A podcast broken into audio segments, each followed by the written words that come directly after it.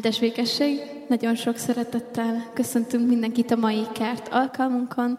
Nagyon jó látni, hogy ilyen sokan itt tudtok lenni. És kezdjük meg az alkalmunkat Istennek a dicsőítésével.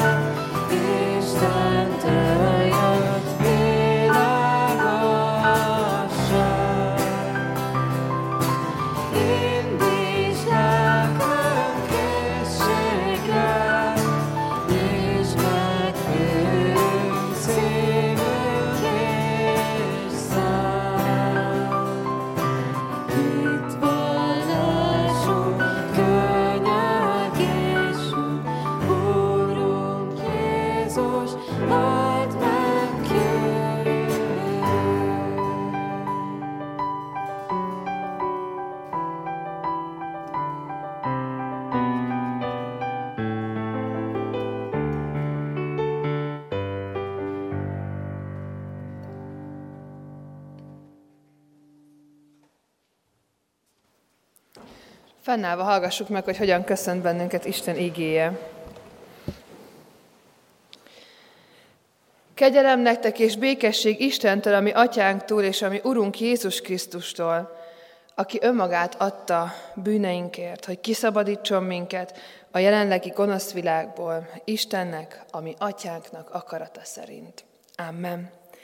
Nagy szeretettel köszöntök mindenkit ezen a ma esti kert Isten tiszteleten, ahol nagy, nagyon örülünk mindig, hogy így együtt lehetünk, együtt dicsőíthetjük Istent, együtt álltunk meg Isten ígéje előtt, és mindig nagy öröm az is, hogy, hogy egy közösségként lehetünk itt, és ezért az alkalom elején ahogyan ezt megszokhattuk, és ma is arra hívok, és kérek mindenkit, hogy forduljunk oda most a körülöttünk lévőkhöz, köszöntsük őket egy pár kedves szóval, esetleg mutatkozzunk be, meséljünk arról, hogy hogy kerültünk ide a gyülekezetbe, és erre van most lehetőség, és erre kérek, hívok és bátorítok is most mindenkit.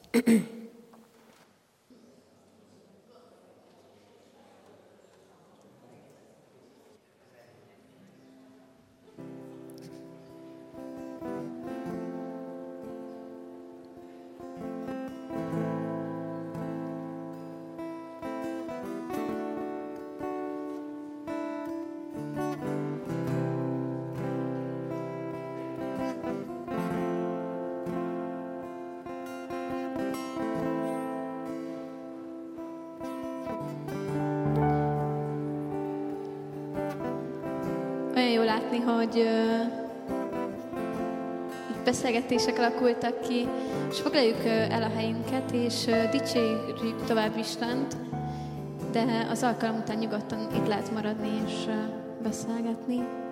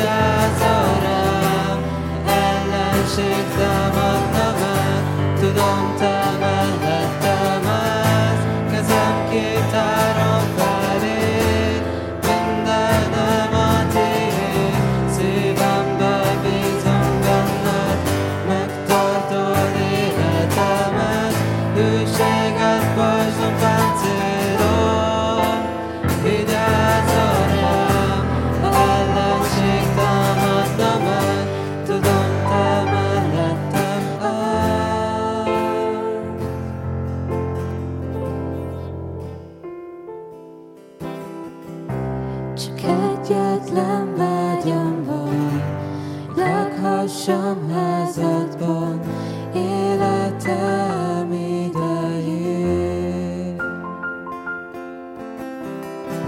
Lábad ne hadd időszakán, se nyarkodjak bennem, még csak én. meg együtt felhangon Istennek, hogy tényleg az az egyetlen vágyunk, hogy ott ülhessünk az ő lábánál, is, hogy megtapasztjuk az ő jelenlétét, hogy betöltsön az ő szeretetével, betöltsön az ő békességével, és átöleljen az ő irgalmával és kegyelmével. Így énekeljük ezt.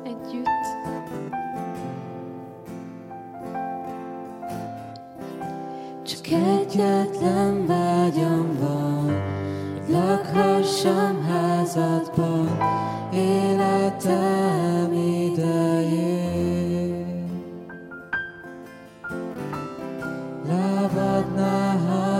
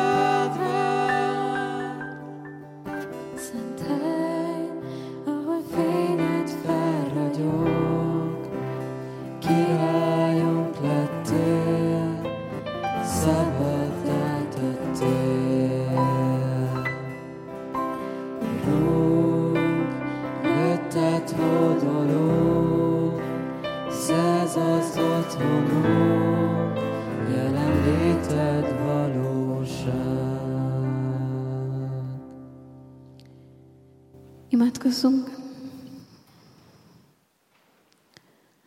Urunk, megvalljuk, hogy a Te jelenléted valóság, hogy ez nem csak a mi képzelgésünk, nem csak az önmagunk nyugtatása, amikor éppen rosszul érezzük magunkat, hanem a Te jelenléted csodás, és ahol ott vagy, az, az valóságos, mert ott szívek formálódnak, és betegek gyógyulnak meg, és szemek nyílnak meg, és, és Te mutatod nekünk az utat. Kérlek, Uram, hogy ilyen erővel lép be az életünkbe, tégy csodákat, állíts minket helyre, és add, hogy, hogy ebbe a jelenlétben megnyugodjunk, akármilyen fájdalmas is néha a formálódás, add, hogy megtaláljuk az otthonunkat a Te jelenlétedben. Kérlek, Uram, hogy, hogy Te nekünk halló füleket, és Te szólj hozzánk a mai nap. Hálás vagyok, hogy itt lehetünk ennyien. Kérlek, Uram, hogy hagyd tudjuk neked átadni a gondolatainkat, és formáld azokat ezen az alkalmon is. Jézus nevében, Amen. Kedves testvérek, a mai alkalmon a Galatákhoz írt levélnek a hatodik fejezetéből olvasok fel csak kettő igeverset, a hetes és a nyolcas verset. Ne tévejegjetek, Istent nem lehet megcsúfolni, hiszen amit vet az ember, azt fogja aratni is. Mert aki a maga testének vet, az a testből arat majd pusztulást, aki pedig a léleknek vet, a lélekből fog aratni örök életet. Amen. Itt a Kert Isten tiszteltem már szeptember óta egy sorozatban vagyunk, ahol a magvetésnek a folyamatával foglalkozunk, és egészen onnan indultunk, ahonnan a Biblia is indít sok történetben, hogy milyen ez a föld, amiben vetünk, hogy hogyan készülünk fel ennek a magvetésnek a folyamatára, és hát most így januárra elérkeztünk az aratáshoz, ami hát fizikailag nem az aratás ideje, hiszen nagyon hideg van, de, de úgy jött ki most itt a történeteknek a, a folyama, hogy az aratásról gondolkodunk közösen itt a januári időszakunkban. Aratás. Azt hiszem, hogy ez a mezőgazdasági kép nagyon távol áll a mai embertől. Nem tudom, hogy van-e bárki, aki a mezőgazdaságban dolgozik, azok közül, akik itt jelen vannak, de Általában irodákban dolgozunk, épületekben, az év minden pillanatában elérhető számunkra a búza, a rizs és minden, a boltokban, a gyümölcsök is, és nem kell kivárnunk azt az időt, amit a régi ember, főleg a Bibliának az embere még muszáj volt, hogy megtegyen, hogy, hogy így nagyon várták az aratásnak az idejét, mert hogyha az előző évben rossz volt a termés, akkor lehet, hogy már el is fogyott az a búza, vagy az a számukra szükséges növény vagy gyümölcs, amit betakarítottak, és, és ezért az aratásnak a pillanata ez egy nagyon várt időszak volt. És valójában, hogyha az aratásnak a mélyére nézünk, még ha ez a kép így távol is áll tőlünk, akkor, akkor azért tudjuk azt, hogy ha valamikor várjuk azt, hogy learathassuk a babérokat, ahogy két héttel ezelőtt beszélgettünk és gondolkodtunk róla itt közösen, akkor az életünkben nekünk is vannak olyan területek, amikre úgy nagyon várjuk, hogy végre lássuk az eredményeket. Hogy látszódjon végre az a befektetett munka, hogy meglegyen végre az a papír, amiért mondjuk annyit küzdöttünk egy-egy iskolában, hogy azt a jó jegyet megkapjuk, hogyha annyira sok időt és energiát fektettünk bele abba a dologba, vagy akár egy kapcsolatról legyen szó. Szóval várjuk azt, hogy, hogy, hogy jöjjön a gyümölcs, hogy meglegyen az a várt eredmény, amit, amit úgy óhajtunk, és amit szeretnénk úgy magunkénak tudni. És hát Pál apostol, amikor ezeket a szavakat írja itt a Galatabeli gyülekezetnek, akkor egy egészen új dimenzióját mutatja meg az aratásnak. Ugyanis arról beszél, és azt fog, fogalmazza meg ez a vers, hogy ne a testnek ö, és ne a testnek arassatok, hanem a léleknek vessetek, és a léleknek arassatok. És hát amikor elolvassuk ezt a két verset, akkor pont a héten is beszélgettem egy kedves barátommal erről, és az van bennünk, hogy ez olyan egyértelmű, hogy végre itt van egy ige, amilyen egyértelműen megmondja. Aki a testnek vet, az a testnek fog aratni, aki a léleknek vet, az a léleknek fog aratni. És akkor haza is mehetünk, és akkor mindenki csinálja azt, amit elolvastunk ebben az igében. Csak hogy amikor elkezdünk rajta gondolkodni, hogy ez hogy is van az életünkben, meg hogy mit is jelent az, hogy a testnek vetni, a testnek aratni, a léleknek vetni és a léleknek aratni, akkor belőtközünk olyan falakba, amiket akár meg sem tudunk fogalmazni. Nem tudjuk azt, hogy hogyan lehet a léleknek vetni, a léleknek aratni. Talán ebben a kategórikus gondolkodásunkban lehet, hogy egyből az jut eszünkbe, hogy aki olyan, olyan nagyon lelki ember, az nem foglalkozik semmilyen testi dologgal. Nem érdekli, hogy mit vesz fel, hogy hogy néz ki, hogy ki mit mond rá, csak egész nap ül és az Isten igével foglalkozik, és akkor eszünkbe jutnak a szerzetesek, mert ők ugye elvonulnak a világtól, hát ők akkor biztos, ők azok a lelki emberek. És feljön bennünk a kérdés, hogy akkor ezt kell csinálnom, amikor Pálapostolnak ezeket a mondatait látom? Kivonulni a világból, és minden testi dolgot magam mögött hagyni, és tényleg nem foglalkozni azzal, ami, ami bennem van, ami körülvesz, ami, ami egyébként olyan sokszor belülről motivál és hajt engem. Nem kell foglalkoznom mind azzal, ami ebben a világban kézzel foghatóan jelen van, csak az Istennek a dolgaival. És akkor, akkor minek tanulunk, akkor minek alakítunk kapcsolatokat, akkor minek gyűjtünk pénzt, minek kezdünk el dolgozni, minek építünk házat, veszünk kutyát, vagy éppen találunk párt magunknak, hogyha ez az ige ennyire kategórikusan elválasztja ezt a két dolgot. Aki a testnek vet, a testből fog aratni. Aki a léleknek vet, az a lélekből fog aratni. És ez az ige szakasz, ez valóban beszél erről, De van egy sokkal mélyebb jelentés tartalma mindannak, hogy hogyan tekintünk erre. A lélek és a test közötti ellentétnek a gondolata év ezredek óta foglalkoztatja az emberiséget.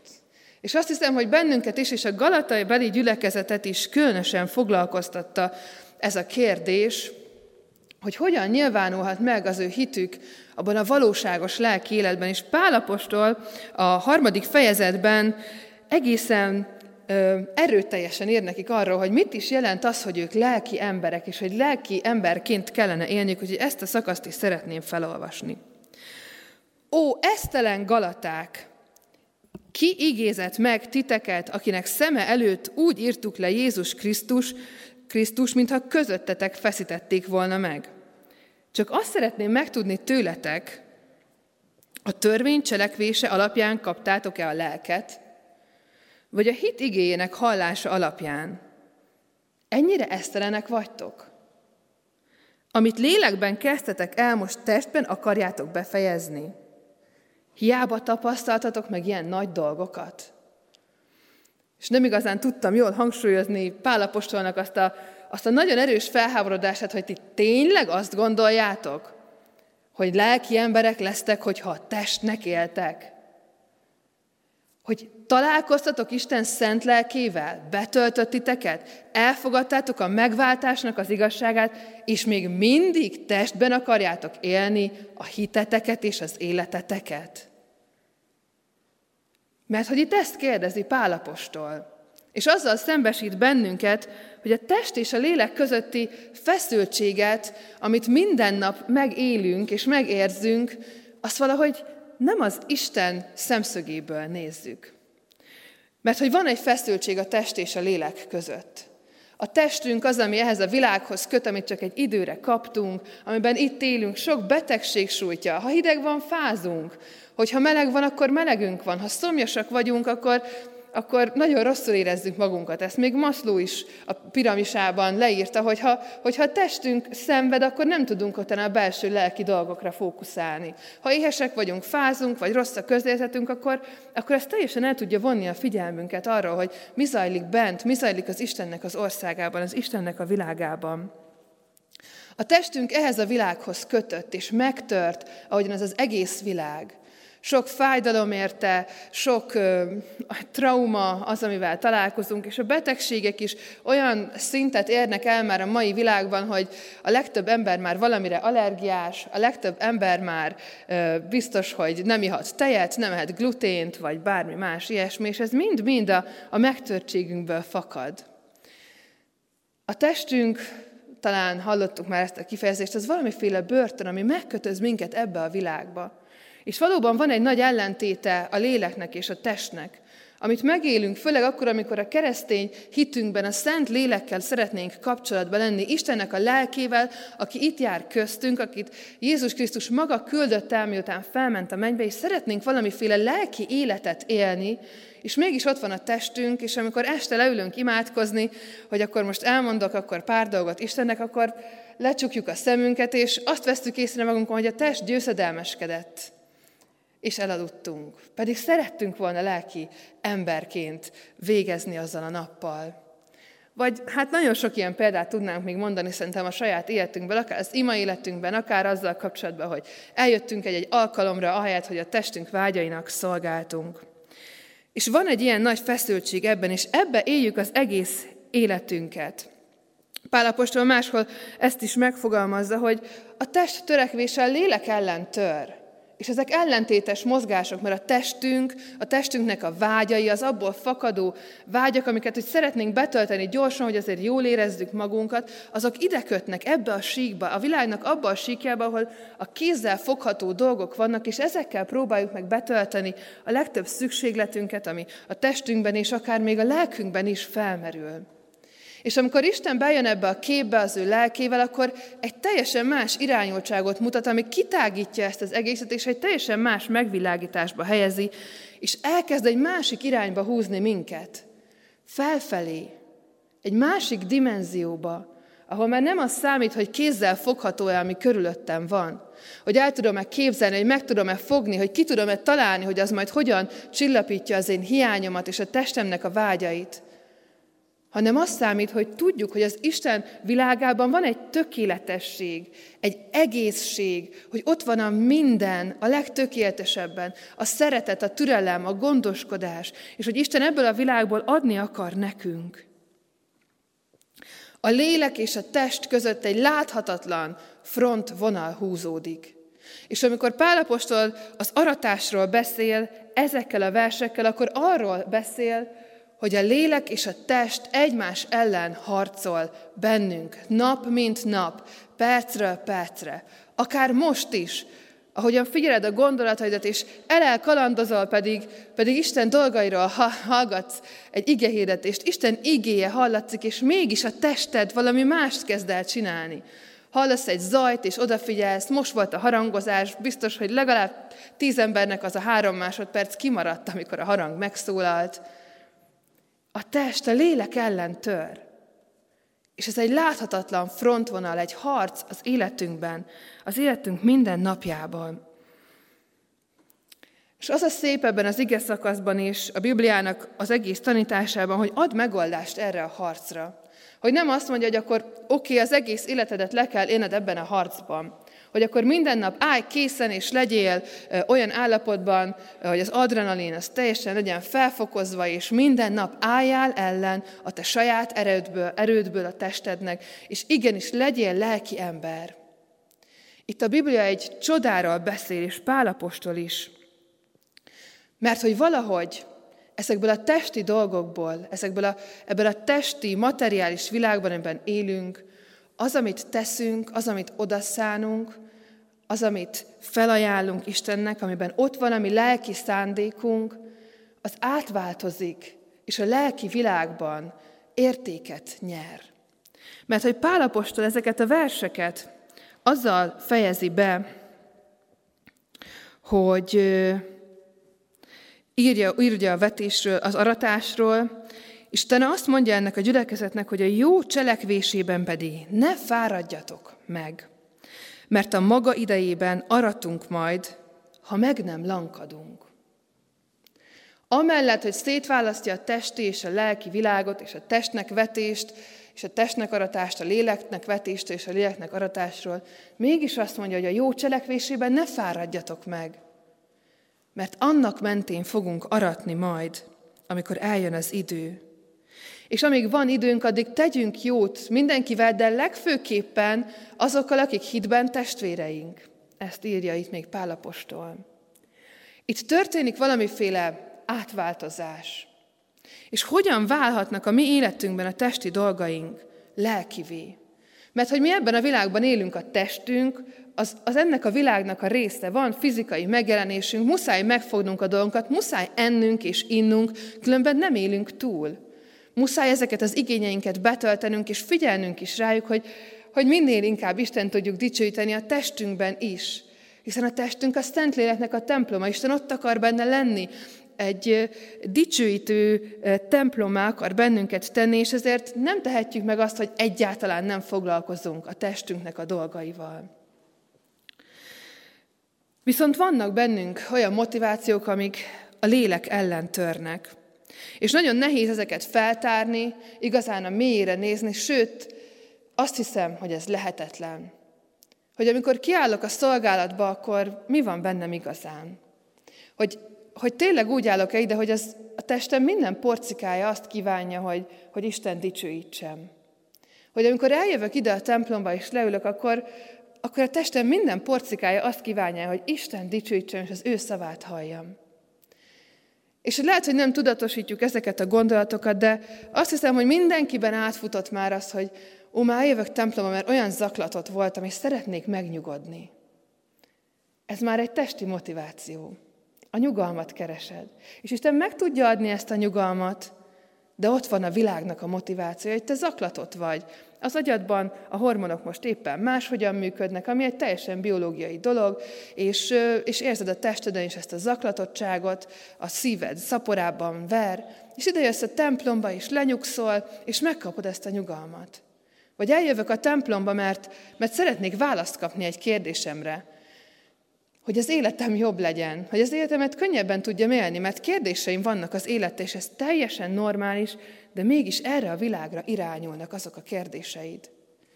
Vagy eljövök a templomba, mert anyukám azt mondta, hogy így kell hinni. És ez nagyon általánosan fogalmaztam meg olyan dolgot, amit talán sokan érzünk, hogy mert azt mondták, hogy ezt így kell csinálni, hogy el kell jönni a templomba, meg Bibliát kell olvasni. És akkor meg akarok felelni, és ezek mind-mind a világba visznek. És a hitünknek nagyon sok szegmensébe szűrődnek be ezek a világi, testi vágyak. És tudjátok, mi van azzal, ezekkel? Az, hogy ezt nem lehet kiírtani emberileg. Hogy nem tudod azt mondani az agyadnak, hogy a tudatalattid nem működjön, hogy nem tudod azt mondani a testednek, hogy ne legyen éhes, ne fázzon, ne legyen szomjas. Azzal, hogy ezek ott vannak.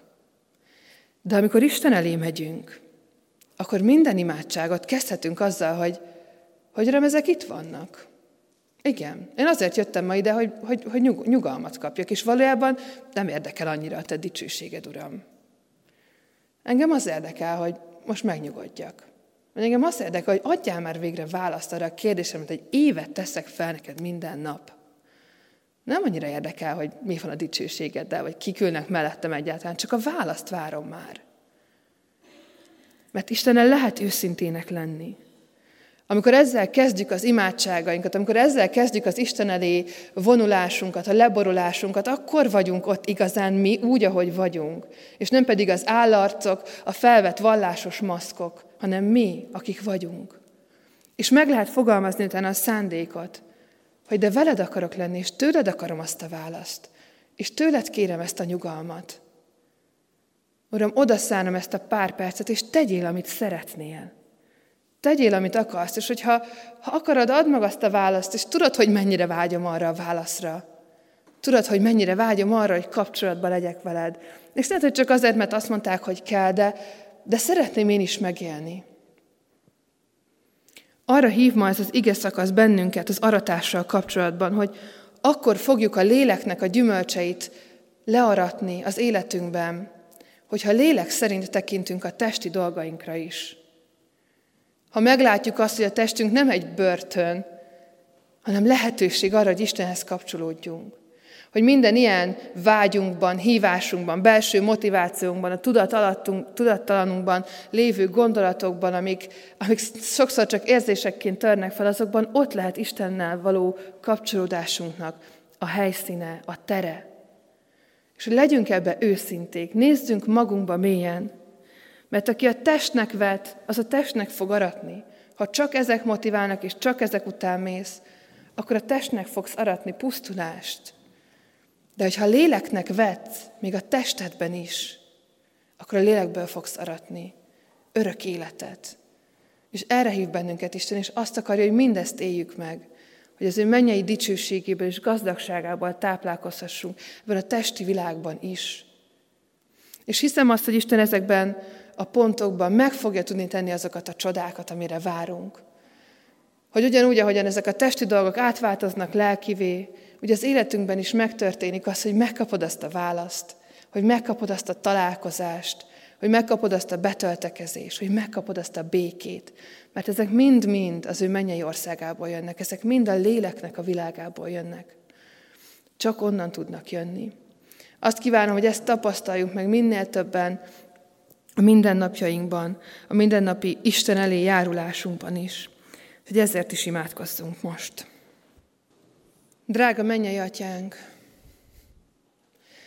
te vagy a testnek és a léleknek is az Ura, te vagy a mindenség dicsőséges királya, a leghatalmasabb, a legcsodálatosabb és a legfenségesebb ezen az egész világegyetemen.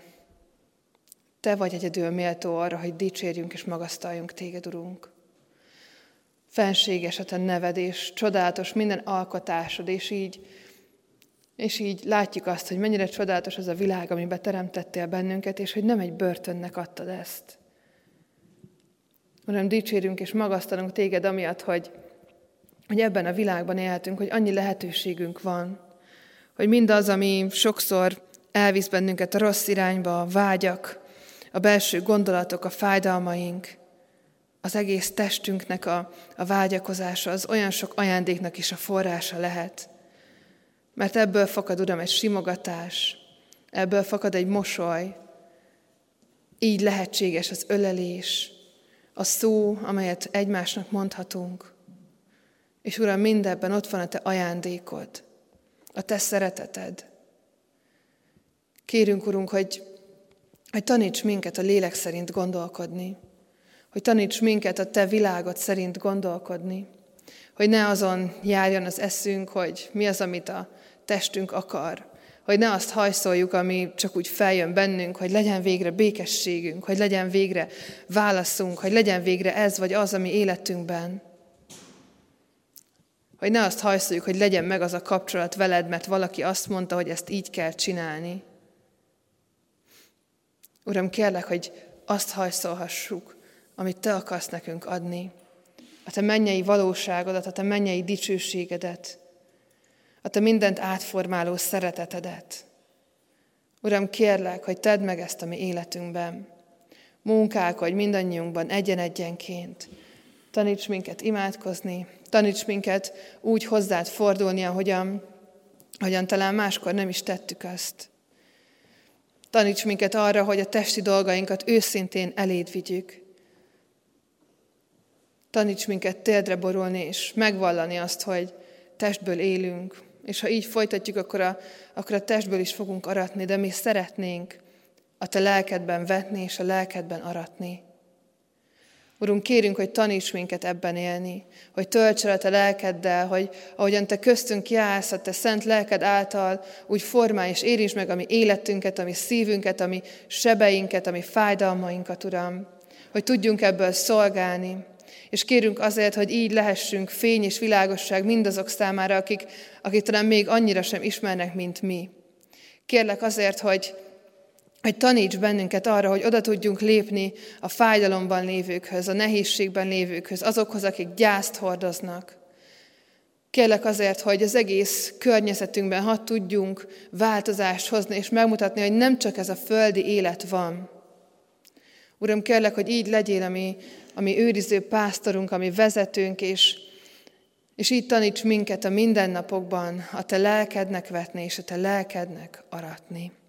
Amen. Mondjuk el közösen az Úr Jézustól tanult imádságot. Mi, atyánk, aki a mennyekben vagy, szenteltessék meg a te neved, jöjjön el a te országod, legyen meg a te akaratod, amint a mennyben, úgy a földön is. Minden napi kenyerünket add meg nékünk ma, és bocsáss meg védkeinket, miképpen mi is megbocsátunk az ellenünk védkezőknek. És ne védj minket kísértésbe, de szabadíts meg a gonosztól, mert Téd az ország, a hatalom és a dicsőség. Mindörökké. Amen. Folytassuk Isten dicsőítését és magasztalását.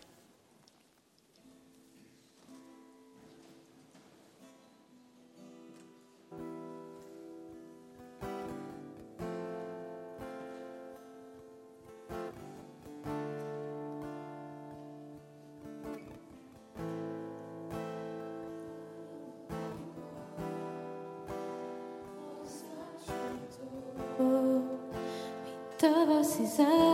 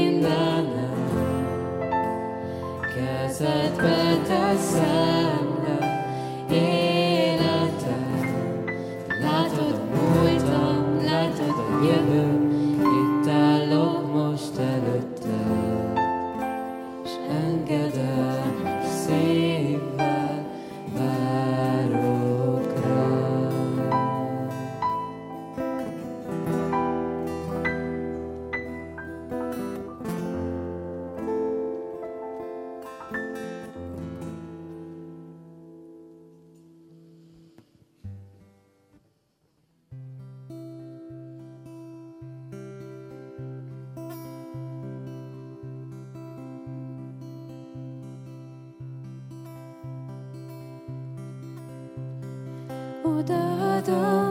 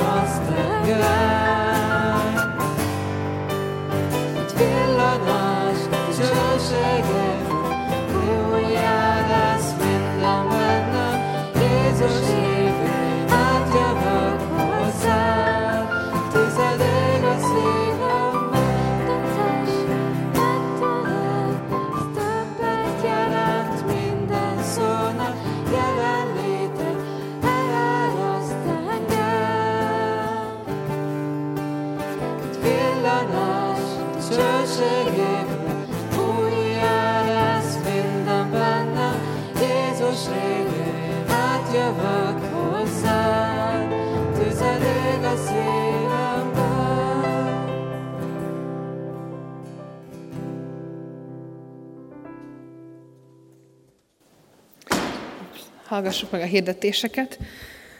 A legtöbb hirdetés megtalálható a hirdetőlapon, amit a kiáratoknál magunkkal vihetünk. Szeretnék kiemelni belőle egy párat. A mai ö, estén 20 pluszos bibliaórát tartunk, úgyhogy nagy szeretettel várjuk azokat, akik esetleg még sose voltak ilyen alkalmon, de ebbe a korosztályba tartoznak.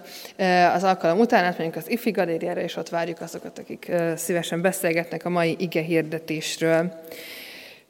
Több generációs táncestet tartunk február 3-án, amire nagyon nagy szeretettel hívok és várok mindenkit, ez egy nagyon jó alkalom lesz, és hát az egész gyülekezetünk egy több generációs gyülekezet, egészen kicsiktől nagyokig részesei vagyunk ennek a közösségnek, Isten népének, és jó ezeket, ezeket az alkalmakat megélni így időről időre, amikor együtt lehetünk ebben a közösségben.